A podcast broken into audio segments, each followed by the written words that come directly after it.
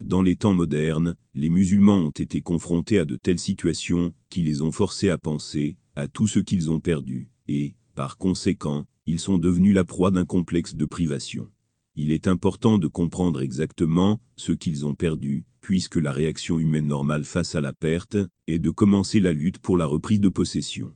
La tragédie de cette situation est que les musulmans se sont fait dire à plusieurs reprises par leurs propres poètes, orateurs et écrivains que ce qu'ils ont perdu est la prérogative de gouverner, et tout le pouvoir qui va avec. On leur a inculqué que s'ils sont devenus faibles et insignifiants dans les temps modernes, il ne peut y avoir d'autre raison que la perte de leur ancienne gloire.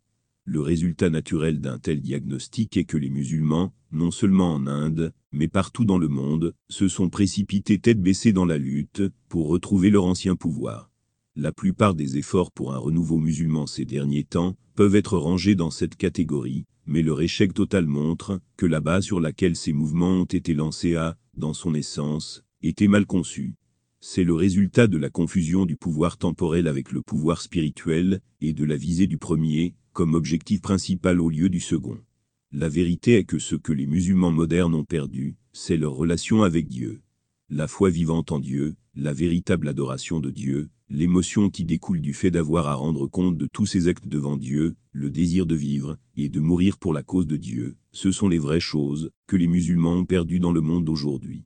Et ces carences sont si répandues qu'elles touchent tout le monde, du plus haut au plus bas.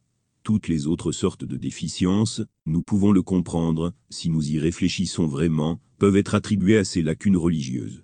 Ce n'est que lorsque les musulmans commenceront à adopter une approche résolument positive de leur propre religion qu'ils pourront s'extraire honorablement de leur état actuel de désarroi mental. L'illusion qu'il faut à tout prix dissiper, c'est que les réalisations dans d'autres domaines, hors du domaine de l'islam, peuvent en aucune manière remédier à leurs conditions.